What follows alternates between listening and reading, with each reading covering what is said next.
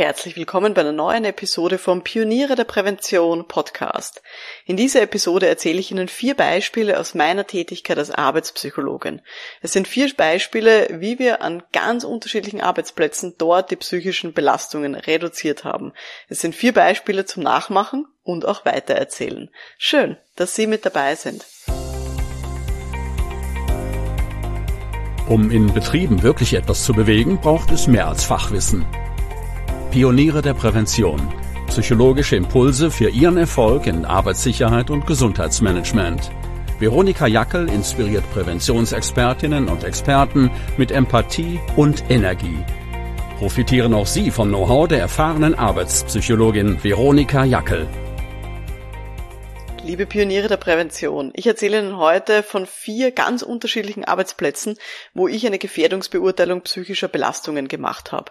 Und ich beschreibe, welche Arbeitsbedingungen dort stressig bzw. unangenehm waren und welche Maßnahmen dort geholfen haben. Die habe ich dort gemeinsam mit dem Team und den Führungskräften eben ausgearbeitet und die haben wir dann dort eingesetzt. Warum mache ich das? Einfach damit Sie sehen, wie das gehen kann in der Praxis und was eigentlich andere Firmen so machen, um gute Arbeitsbedingungen zu schaffen. Die ganzen Beispiele, die ich heute erzähle, die sind aus meinem Buch Aktiv führen. So schaffen Sie motivierende Arbeitsbedingungen. Das kann man auf Amazon kaufen. Den Link dazu, den finden Sie in den Show Notes, also in der Beschreibung von dieser Podcast-Episode. Also wenn Sie einfach in Ihrer Podcast-App in die Beschreibung der Episode reingehen, dort finden Sie dann den Link, wenn Sie eben hier noch viel mehr Beispiele beispielsweise lesen wollen. Und falls du schon Mitglied bist in der Online-Akademie für Pioniere der Prävention, dann findest du das Buch eh schon zum Download in der Akademiebibliothek. Das heißt, wie gesagt, aktiv führen mit dem Untertitel So schaffen Sie motivierende Arbeitsbedingungen. Hat an sich als Zielgruppe Führungskräfte, aber es sind eben ganz, ganz viele Beispiele aus meinen Evaluierungen psychischer Belastungen drinnen und ich finde, es ist auch ein ganz hilfreiches Buch auch für Präventionsexpertinnen und Experten, die sich eben mit dem Thema beschäftigen und die so ein paar paar Beispiele lesen wollen, wie man das eben schaffen kann, diese motivierenden Arbeitsbedingungen und eben keine psychischen Fehlbelastungen. Mit diesem Thema der psychischen Belastungen bin ich ja jetzt schon seit über zehn Jahren unterwegs in Firmen. Ich habe da mal nachgezählt, ich habe mal über 700 Arbeitsplätze in Summe schon eben gesehen und bewertet und dementsprechend auch mit mehreren hunderten Führungskräften dann auch natürlich diese ganzen Maßnahmen diskutiert und dann auch implementiert. Und heute habe ich mitgebracht jeweils ein Beispiel pro großem Themenfeld rund um das Thema psychische Belastungen. Das heißt ein Beispiel zum Thema Arbeitsumgebung, ein Beispiel zum Thema der Arbeit Arbeitsmerkmale, ein Beispiel aus dem Bereich Arbeitsorganisation und noch ein Beispiel aus dem Bereich des Sozialklimas. Und damit will ich Ihnen zeigen, dass es wirklich möglich ist, psychische Belastungen zu reduzieren. Das ist kein Hexenwerk, sondern das ist wirklich möglich, wenn man sich gut damit beschäftigt, was tatsächlich konkret stressig ist und dann eben gemeinsam mit den Beschäftigten und auch mit der jeweiligen zuständigen Führungskraft sich dann eben auch reinhängt, was man denn hier tun kann. Gut, damit springen wir rein, verlieren wir keine Zeit. Schauen wir uns das erste Beispiel an. Das erste Beispiel, das ich mitgebracht habe, da geht es um das Themenfeld der Arbeitsumgebung. Und zwar war das bei einer Sozialversicherung, wo ich ähm, unterwegs war, um eben die psychischen Belastungen mir in den verschiedensten Bereichen anzuschauen. Und zwar stellen Sie sich da vor das Kundencenter von dieser äh, Sozialversicherung. Also eben, es gibt so Schalterarbeitsplätze, man kann unten im Erdgeschoss reingehen ähm, als äh, versicherte Person dort und da ist es so, dass ähm, hier gewesen sind drei Beschäftigte und die haben sich die Verantwortung geteilt für zwei Schalterarbeitsplätze. Die Öffnungszeiten in dieser Versicherung, die wurden in den letzten Jahren immer wieder ausgeweitet in dem Kundencenter und mittlerweile, wie ich dort war, waren eben die Öffnungszeiten über knapp elf Stunden pro Werktag. Also ein richtig langer Zeitraum. Um, und deswegen haben sich eben auch drei Leute eben zwei Schalterarbeitsplätze hier auch geteilt. Und die Leute, die dort gearbeitet haben, die haben eben einerseits gehabt das Thema der Kundenbetreuung. Das heißt eben über diese elf Stunden, immer wenn jemand kam zu ihrem Schalter, dass sie dann eben sich hier auch mit diesen Detail, also mit den Anfragen beschäftigt haben. Und dann hatten sie aber auch noch Verwaltungstätigkeiten. Das heißt solche Dinge wie Abrechnungen, Terminkoordination, Urlaubseinteilung von den anderen Abteilungsmitarbeiterinnen und so weiter weiter. Und auch diese administrativen Aufgaben, die wurden eben am Schalterarbeitsplatz gemacht, neben der Kundenbetreuung. Also wenn gerade niemand da war, dann haben sie das eben zwischendurch erledigt. Und damit waren natürlich auch laufende Arbeitsunterbrechungen wirklich vorprogrammiert. Einerseits durch ähm, Versicherte, die gekommen sind und eben hier was abgeben wollten oder Fragen haben und andererseits aber auch durch das Telefon. Also sozusagen hier wirklich auf zwei Ebenen wurde man ständig unterbrochen und hatte dann auch noch diese administrativen Aufgaben zu lösen. Und die Beschäftigten, die haben mir dann erzählt, ja, nach jeder Unterbrechung müssen sie sich wieder neu konzentrieren und gerade bei Abrechnungen merken sie richtig, dass sie viel fehleranfälliger natürlich sind. Zusätzlich haben sie gesagt, ist dieser ständige Kundenkontakt. Sie sitzen da wirklich ihre ganze Arbeitszeit in diesem Schalter ähm, und haben wirklich keine Erholungsphasen von diesem sogenannten Lächelstress. Das heißt, dieses nach außen hin immer freundlich sein und lächeln und höflich. Und sie haben gesagt, das ist wirklich auch sehr belastend, dass sie ständig diesen Kundenkontakt haben und wenn der gerade niemand vor ihnen steht, dass sie dann eben ähm, administrative Tätigkeiten erledigen müssen. Und dann haben wir halt gemeinsam überlegt, was kann man hier tun, was gibt es für Möglichkeiten. Und ich habe eh schon gesagt, wir haben uns hier mit dem Thema der Arbeitsumgebung auch besonders beschäftigt. Und wir haben dann gemeinsam mit der Führungskraft festgelegt, es gibt nämlich ein leerstehendes Büro in der Nähe dieses Schalterarbeitsplatzes. Und dann wurde vereinbart, dass wenn zwei Schalterkräfte gleichzeitig im Dienst sind und auch gleichzeitig kein, also kein größerer Kundenandrang zu erwarten ist, dann dürfen die dieses leerstehende Büro nutzen. Das heißt, es darf dann eine von diesen zwei Personen, das machen sie sich einfach aus, dürfen eben das Büro nutzen, dürfen sich dort in den Computer einloggen und können dann dort eben diese ganze administrativen Aufgaben schneller und auch fehlerfreier erledigen, weil sie halt dort nicht durch Kundenverkehr gestört werden. Und äh, die Kolleginnen, ähm, die da gearbeitet haben, die drei, haben eben auch vereinbart, dass sie sich halt gegenseitig absprechen, so dass sich dann auch wirklich niemand allein gelassen fühlt da draußen bei den Kundinnen und Kunden ähm, und dass da eben auch ähm, sich dann nicht immer eine Person immer verabschiedet und die andere muss vorne die ganzen Kunden erledigen, sondern dass das eben auch im, im Wechsel passiert. Nachdem äh, die Teammitglieder, die drei, auch seit 15 Jahren wirklich da schon sehr gut zusammengearbeitet haben und wirklich ein freundschaftliches Verhältnis da war, ähm, war ich mir dann auch sicher, und das hat dann auch so funktioniert, dass dann eben auch die Umsetzung gut klappt.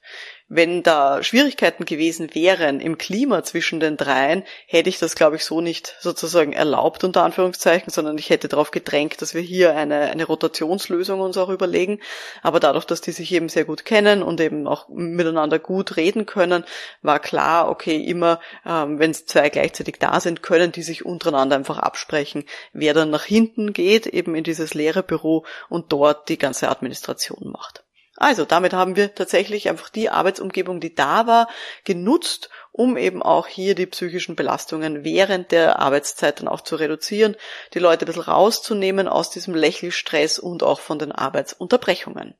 Genau, das war das erste sehr erfolgreiche, äh, erfolgreiche Beispiel aus dieser Sozialversicherung, wo ich gewesen bin. Gut, kommen wir zu einem zweiten Beispiel, das ich mitgebracht habe. Jetzt geht es um das Thema der Arbeitsmerkmale. Das heißt, es geht darum, Aufgaben auch wirklich gut zu gestalten, die Dinge, die wirklich ähm, in, der, in der Arbeitstätigkeit liegen. Und zwar war das in einem Elektronikfachmarkt, also wirklich in einem Markt, wo man halt eben so Elektronikgeschichten halt kaufen kann, also von Föhns und äh, was war da noch alles, äh, Küchengeräte, Handys, all diese Dinge kann man dort kaufen.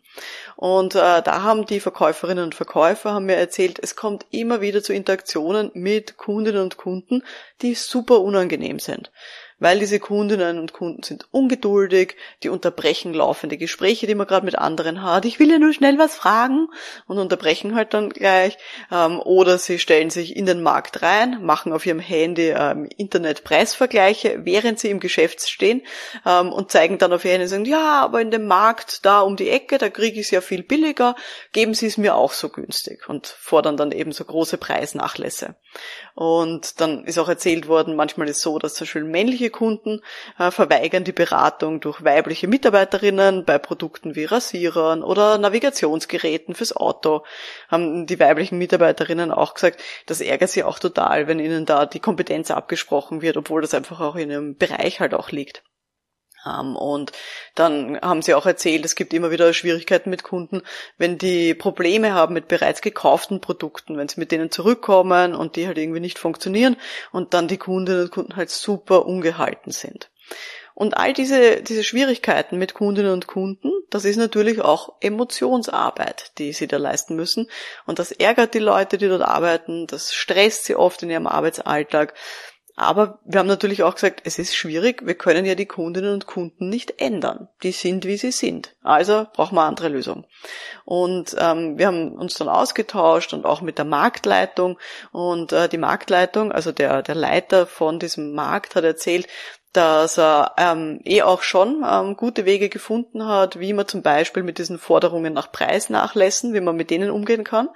Und sie haben dann in dem Markt auch schon gemeinsam ein Plakat entworfen, fand ich total schön, ähm, wo man wirklich die konkreten Antworten drauf lesen konnte. Also das ist dann im hinteren Bereich des Marktes, wo die Kunden nicht hinkommen, also im internen Bereich war dann wirklich auch schon ein schönes Plakat, wo dann drauf stand, ähm, so mögliche Kulanzangebote. Eben sowas wie, ich kann Ihnen eine Garantieverlängerung von weiteren drei Jahren anbieten, also dass man da vielleicht versucht, den Leuten entgegenzukommen. Ähm, oder dann sind auch so sachliche Entgegnungen draufgestanden, wie jeder Kunde bekommt von uns denselben Preis, Preis, sonst wäre es ja unfair. Also dass man da versucht, den Leuten das so klar zu machen. Ähm, dann ist auch drauf gestanden, wenn die Leute eben äh, die Preise vergleichen mit irgendwelchen Online-Händlern, äh, dann sollen die Beschäftigten sagen, ja, aber bei uns gibt es ja kostenlose Beratung und auch mein eigener Arbeitsplatz hängt davon ab, äh, dass die Wirtschaft im eigenen Land gut funktioniert und dass man nicht irgendwelche billigen Sachen nur ständig auf Amazon zum Beispiel kauft. Also all das ist da drauf gestanden und damit war auch klar, die Mitarbeiterinnen und Mitarbeiter sollen und dürfen alle diese Argumente bringen und werden tatsächlich auch von dem Marktleiter dann auch geschult, wie sie damit umgehen können. Und ich habe dann noch, ähm, auch mit Blick natürlich auf die arbeitspsychologische Forschung, habe ich dann empfohlen, sie haben nämlich regelmäßig, hat dieses Team in dem Markt, die dort arbeiten, haben eine Morgenbesprechung. Und ich habe gesagt, nützen Sie doch diese Morgenbesprechung regelmäßig, um tatsächlich auch die konkreten Stresssituationen anzusprechen, die sich vielleicht am Vortag ereignet haben dass man wirklich nicht nur ein Plakat hat an der Wand, wo man sagt, okay, das können Sie den Kunden sagen, wenn sie irgendwie blöd kommen, sondern dass gemeinsam das Team eben auch reflektiert. Wer hat schon ähnliche Erfahrungen gemacht? Was war daran unangenehm? Vielleicht kennt man diese Situation auch selber als Kunde, ähm, sozusagen aus der anderen Perspektive und kann es vielleicht nachvollziehen, warum da solche, solche Aussagen kommen. Und dass dann in dieser Morgengesprächung gemeinsam formuliert wird, welche Vorgehensweise ist hier ideal, was ist realistisch. Und dann kann man sozusagen sagen, okay, auch als Marktleiter kann man dann auch sagen, was dürfen das, was darf das Verkaufspersonal eben auch selber entscheiden, ähm, wann will ich als Marktleitung, als Shopleitung herangezogen werden, ähm, wo kann ich zum Beispiel dann auch mir als Beschäftigte, wo, wo darf ich dann, ohne dass ich lang fragen muss, mir dann auch eine fünfminütige Pause nehmen und irgendwie vielleicht rauchen gehen zum Beispiel, um das Erlebte zu verdauen? Ähm, und so weiter. Also dass man hier wirklich auch konkret diese Stresssituationen anspricht und auch hier wirklich normalisiert im Team. Also dass es normal ist, dass man sich dann darüber ärgert, aber dass es auch im Team einfach viel Wissen schon gibt, gemeinsam mit dem Shopleiter, mit dem Marktleiter, wie man damit umgehen kann. Und der Shopleiter hat diesen Tipp dann auch wirklich sehr gern aufgenommen und hat das dann wirklich auch mit Erfolg umgesetzt, was mich sehr gefreut hat. Also dass er dann wirklich nicht nur dieses Plakat an der Wand hatte, sondern dass sie hier auch regelmäßig diese Morgenbesprechung verwendet haben, um hier hier über diese Stressfaktoren, die natürlich im Verkaufs, ähm, im Verkauf, in der Verkaufsarbeit halt auch drinnen sind, darüber zu sprechen und gemeinsam zu schauen, was man denn hier dann tun kann. Genau. Gut, an der Stelle, jetzt habe ich schon äh, zwei Beispiele erzählt, gleich die kommen die nächsten zwei vielleicht an der Stelle. Ähm, wenn Sie Mitglied sind oder wenn du schon Mitglied bist ähm, in der Online-Akademie für Pioniere der Prävention zu dem Thema psychische Belastungen, haben wir dort unglaublich viele Inhalte, weil ich weiß, dass das äh, für euch wichtig ist. Ähm, du findest in der Akademie, in der Bibliothek den großen Kurs zum Thema Gefährdungsbeurteilung psychischer Belastungen mit wirklich allem Bipapo, was man sich nur vorstellen kann, inklusive Vorlagen und äh, Kalkulationsschienen Sheet und so weiter. Es gibt ein Spezialwebinar zum Thema psychische Belastungen online ermitteln ähm, und auch so ein bisschen Spezialgeschichten wie psychische Gesundheit am Bau haben wir drinnen. Eine große Kampagne, die man verwenden kann äh, zum Thema psychische Gesundheit, wenn man das in einer Firma zum Thema machen möchte. Und eben, wie gesagt, das Buch aktiv führen findet ihr dann auch drinnen in der Online-Bibliothek. Also wenn dich das Thema mehr interessiert und du eh Mitglied bist in der Online-Akademie, schau dir da gerne in der Bibliothek diese Themen an. Gut. Ich komme jetzt zum äh, dritten Beispiel, was man tun kann gegen psychische Belastungen. Und das ist jetzt ein Beispiel aus dem Bereich der Arbeitsorganisation. Und zwar ähm, war das eine Organisation, die betreut arbeitslose Personen und die hatten mehrere Geschäftsstellen ähm, mit verschiedensten Beraterinnen und Beratern, also unterschiedliche Standorte. Und an jedem Standort gab es so mehr Personenbüros, aber auch kleine Besprechungsräume für so vertrauliche Beratungsgespräche. Ähm, und es war eben so, dass dort die Beschäftigten eben hier mit den arbeitslosen Personen dann eben auch hier die immer wieder vorgeladen haben oder eingeladen haben eben zu Beratungsgesprächen.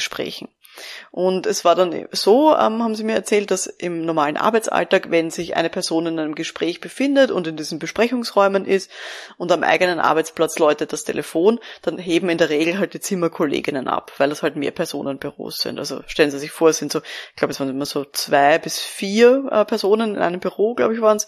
Ähm, und eben, wenn eine von denen gerade weg ist und in einer Besprechung ist mit so einer arbeitslosen Person, dann heben halt die anderen ab.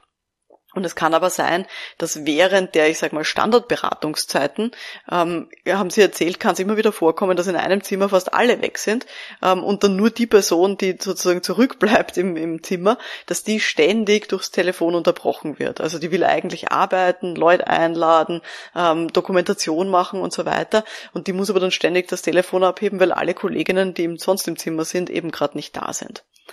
Und dann haben wir eben auch überlegt, okay, wie kann man das gut organisieren, damit hier ein bisschen eine, eine Ausgeglichenheit auch reinkommt.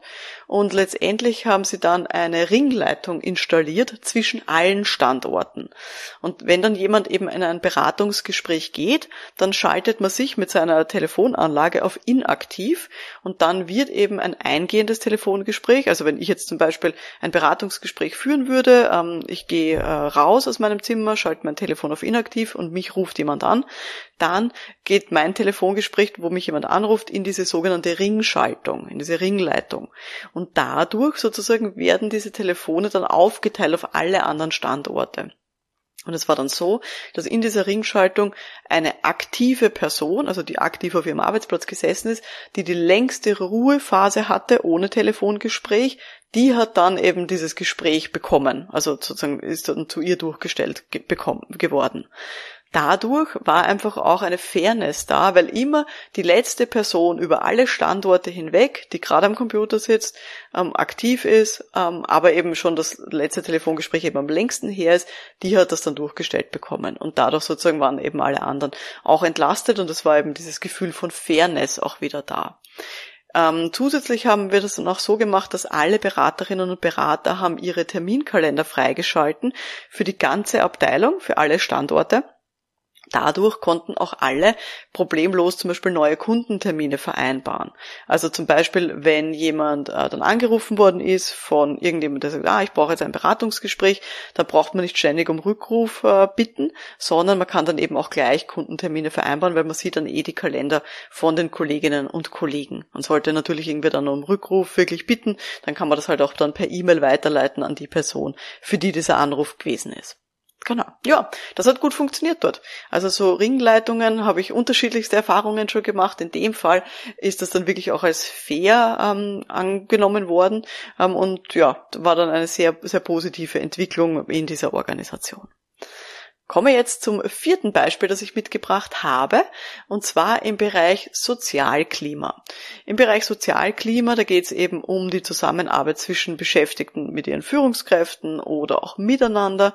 Und das ist für ganz viele Leute, die in diesem Bereich der psychischen Belastungen arbeiten, ähm, Sie wissen es vielleicht auch, das ist der schwierigste Bereich eigentlich, wenn es darum geht, Maßnahmen zu setzen gegen Stress wenn die streiten untereinander, wenn es Schwierigkeiten gibt untereinander oder auch mit den Führungskräften, dann ist das in der Regel sozusagen die, die heikelste Situation, hier gute Maßnahmen zu finden und die dann eben auch zu diskutieren und zu kommunizieren.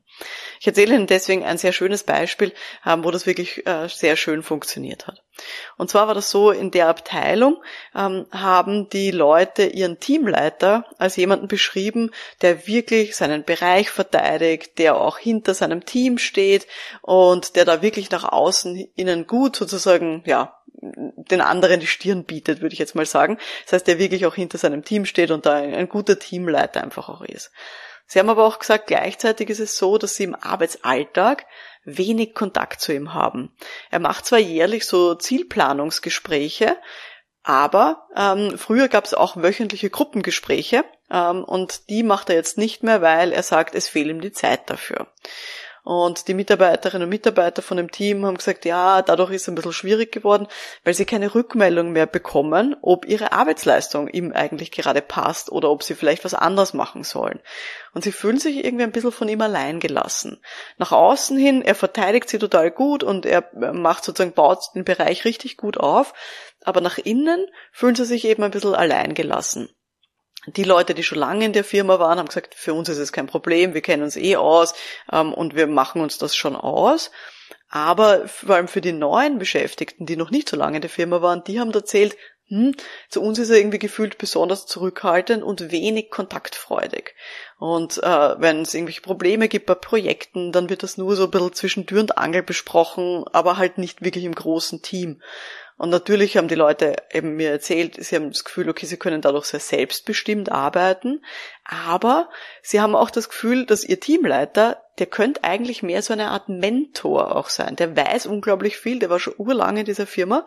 Und gerade äh, junge Kolleginnen und Kollegen haben gesagt, sie hätten gerne einfach auch mehr Hintergrundinformationen, vor allem zu Projektbeginn und ein bisschen Tipps zu haben für Ausarbeitungen und so weiter und haben irgendwie gesagt, für den Teamleiter ist irgendwie alles selbstverständlich, weil er halt seit x Jahren das macht ähm, und auch schon eine riesige fachliche Expertise hat. Aber halt vor allem die Jungen im Team, die fühlen sich da ein bisschen im Stich gelassen und würden da einfach gern mehr von ihm auch lernen. Und das war auch so ein bisschen die, die schöne Situation daran, dass man das sehr gut formulieren konnte in der Nachbesprechung, ähm, dass sich dieser Teamleiter jetzt nicht auf den Schlips getreten fühlt, sondern dass man ihm zeigt, die Leute wollen von, von ihnen was lernen. Also der, der ähm, ist ja da wirklich als Vorbild auch gesehen. Und wir haben dann ein gemeinsames Gespräch geführt. Ich, der Teamleiter ähm, und, äh, glaube ich, zwei Kolleginnen waren das ähm, aus seinem Team und haben ihm das eben erzählt. Und das war sehr schön. Der Teamleiter hat dann gesagt, ja, er kann das total gut nachvollziehen. Und er hat auch zugegeben, dass er sich wirklich in den letzten Monaten einfach zu wenig um diese fachliche Führung auch gekümmert hat. Und er hat gesagt, ja, es ist wirklich so, er hat echt im Moment zu wenig Zeit für wöchentliche Besprechungen, aber ähm, er hat gesagt, ähm, er will es mal versuchen, dass man zweimal im Monat eine Bes Bereichsbesprechung abhält, einfach um sich auch gegenseitig über den laufenden Projektstand zu informieren. Und wir haben dann vereinbart, vereinbart, dass sie das jetzt über zwei Monate, so eine zu zwei Probemonate machen, also in Summe vier Besprechungen. Und dann wollen sie als Team gemeinsam festlegen, ob jetzt innerhalb von den kleineren fachlichen Gruppen, die es da noch gab, noch zusätzliche Besprechungstermine notwendig sind oder wie das eben auch äh, gefühlt wird, diese, diese verschiedensten Besprechungen. Und das habe ich auch sehr schön gefunden, weil man da wirklich in dieser Nachbesprechung gemerkt hat, der Teamleiter konnte es nachvollziehen, er hat einfach keine Zeit gehabt, sich bis jetzt darum zu kümmern. Aber es ist jetzt nicht so, dass er sagt, ah, Wahnsinn, wieso arbeiten die nicht alleine? Sondern er hat wirklich dann auch gesagt, ja, er kann das total verstehen, vor allem, dass junge Leute, ähm, die, die frisch in seinem Team sind, da gern mehr hätten. Ähm, und dass sie eben auch so, so Probemonate vereinbart haben. Das ist auch so ein Tipp, den ich ganz häufig Führungskräften gebe, dass ich sage, probieren Sie es einfach mal aus. Nehmen Sie es als Experiment, als Ausprobieren. Dann ist es nicht so ein, wow, wir müssen jetzt alles anders machen, sondern man kann ein bisschen herumexperimentieren und man darf natürlich auch nach einer gewissen Probephase, nach dieser Experimentphase, dann auch sagen, hm, die Maßnahme hilft uns nicht oder in der Art und Weise hilft uns nicht oder wir brauchen mehr oder wir brauchen weniger. Also auch das ist, finde ich, eine sehr schöne Möglichkeit, um hier auch mit Maßnahmen ein bisschen zu spielen und den Leuten auch ein bisschen die Angst zu nehmen, ähm, hier Maßnahmen auszuprobieren. Gut, das waren jetzt meine vier Beispiele, wie wir erfolgreich vorgegangen sind, ich und die verschiedenen Leute, ähm, gegen die psychischen Belastungen in diesen ganz vier unterschiedlichsten Organisationen die Tipps, die Sie jetzt gehört haben. Sie werden wahrscheinlich die meisten Ideen davon jetzt nicht vollständig oder komplett ohne Nachdenken übernehmen können für andere Firmen, aber es soll Sie so ein bisschen anregen zum Nachdenken. Ich gehe davon aus, dass die Arbeitsbedingungen an den Arbeitsplätzen, die Sie da begleiten, dass diese halt sehr speziell sind. Ähm, aber Sie können sich überlegen, können Sie davon was anpassen und können dann sicher auch ähm, ein individuelles äh, Maßnahmenpaket dann auch schnüren für dieses Team, mit dem Sie gerade unterwegs sind, dass Sie vielleicht da gerade begleiten. Ich finde es total wichtig, wenn man ähm, viele verschiedene solche Beispiele hört, wie man gegen psychische Belastungen vorgehen kann, dann kriegt man auch ein Gespür dafür, in welche Richtung kann es gehen und was kann hier einfach auch helfen. Grundsätzlich, was immer wichtig ist bei psychischen Belastungen und bei Maßnahmen dagegen ist, dass wir erstens an der Quelle des Problems ansetzen Und um zu erkennen, was ist überhaupt die Quelle des Problems, braucht es in der Regel einfach auch das Gespräch mit den Beschäftigten. Also ich kann wirklich aus über zehn Jahren Erfahrung sagen, nur eine Online-Befragung zu machen, reicht nicht aus. Ich wäre die Erste, die das machen würde. Großer Fan von Online-Befragungen. Aber in der Regel ist es so, dass das immer nur der erste Schritt sein kann und dass es dann Gespräche oder Workshops benötigt mit den Beschäftigten, um draufzukommen, was denn wirklich da dahinter steckt. Also an der Quelle des Problems ansetzen und zweitens kollektiv wirksame Maßnahmen setzen vor individuellen Maßnahmen. Es ist wie in der Arbeitssicherheit auch. Wir machen zuerst technische Barrieren, damit man gar nicht reingreifen kann in eine Kreissäge, bevor man mit, weiß ich, Schnittschutzhandschuhen oder solchen Dingen arbeitet. Also auch in der Psychologie gilt zuerst an kollektiv wirksame Maßnahmen denken vor individuellen Dingen wie, weiß ich, Entspannungstrainings oder solchen Dingen. Das sollte immer erst ganz am Schluss äh, der Nahrungskette oder der Maßnahmenkette sozusagen dann kommen. Gut, ich hoffe, äh, das hat Ihnen heute gefallen. Das war jetzt die heutige Folge vom Podcast für Pioniere der Prävention. Wenn Sie das heute interessiert hat, ich habe schon einige Folgen aufgenommen rund um das Thema der psychischen Belastungen. Die verlinke ich sehr gerne auch in den Show Notes.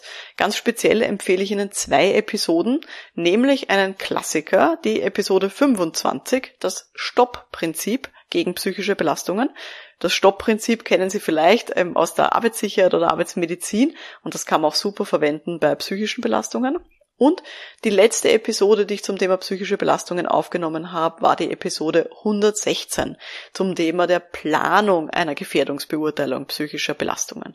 Und da erzähle ich eben sechs wichtige Punkte, die leider oft vergessen werden. Also Episode 25 und 116 empfehle ich Ihnen da ganz speziell und alle weiteren Episoden zu diesem Thema verlinke ich Ihnen dann in den Show Notes, also in der Beschreibung von dieser Podcast-Episode. Falls Sie Fragen haben rund um das Thema der psychischen Belastungen oder in irgendeiner Abteilung nicht weiter wissen, welche Maßnahmen Sie dort empfehlen sollen, melden Sie sich gern bei mir. Ich rede über dieses Thema sehr, sehr gerne. Schicken Sie mir gern eine Sprachnachricht, zum Beispiel über LinkedIn oder auch in den Show Notes finden Sie einen Link, wo Sie mir eine Sprachnachricht schicken können über Speakpipe. Speakpipe.com-Pioniere der Prävention. Da beantworte ich sehr gerne Ihre Frage, dann auch in einer der nächsten Podcast-Episoden. Und eben für alle, die mehr dazu lernen wollen zum Thema der äh, psychischen Belastungen, schauen Sie auf pionierederprävention.com-akademie. Dort finden Sie eben die Online-Akademie und da gibt's wirklich super viele Videokurse, Webinare und auch ein Forum, wo ich äh, zur Verfügung stehe zum Thema Beratung rund um das Thema der psychischen Belastungen. Und da hat mal ein Mitglied von uns, äh, der ist äh, Fachkraft für Arbeitssicherheit, der hat mir dann äh, gesagt, durch dich bin ich erst auf dieses Thema der psychischen Evaluation Evaluierung gekommen und ich habe heuer bereits zahlreiche Organisationen positiv abgehandelt und wurde auch von den Kunden sehr positiv beurteilt. Also da habe ich mich sehr drüber gefreut und das sieht man auch, selbst wenn man nicht äh, Psychologie studiert hat, kann man sich diesem Thema wirklich sehr gut widmen und kann hier richtig ähm, Erfolge auch feiern bei den Firmen. Gut, das war's heute von meiner Seite. Mein Name ist Veronika Jackel. Vielen Dank fürs Dabeisein und wir hören uns dann in der nächsten Folge. Bis dahin, alles Gute. Ciao.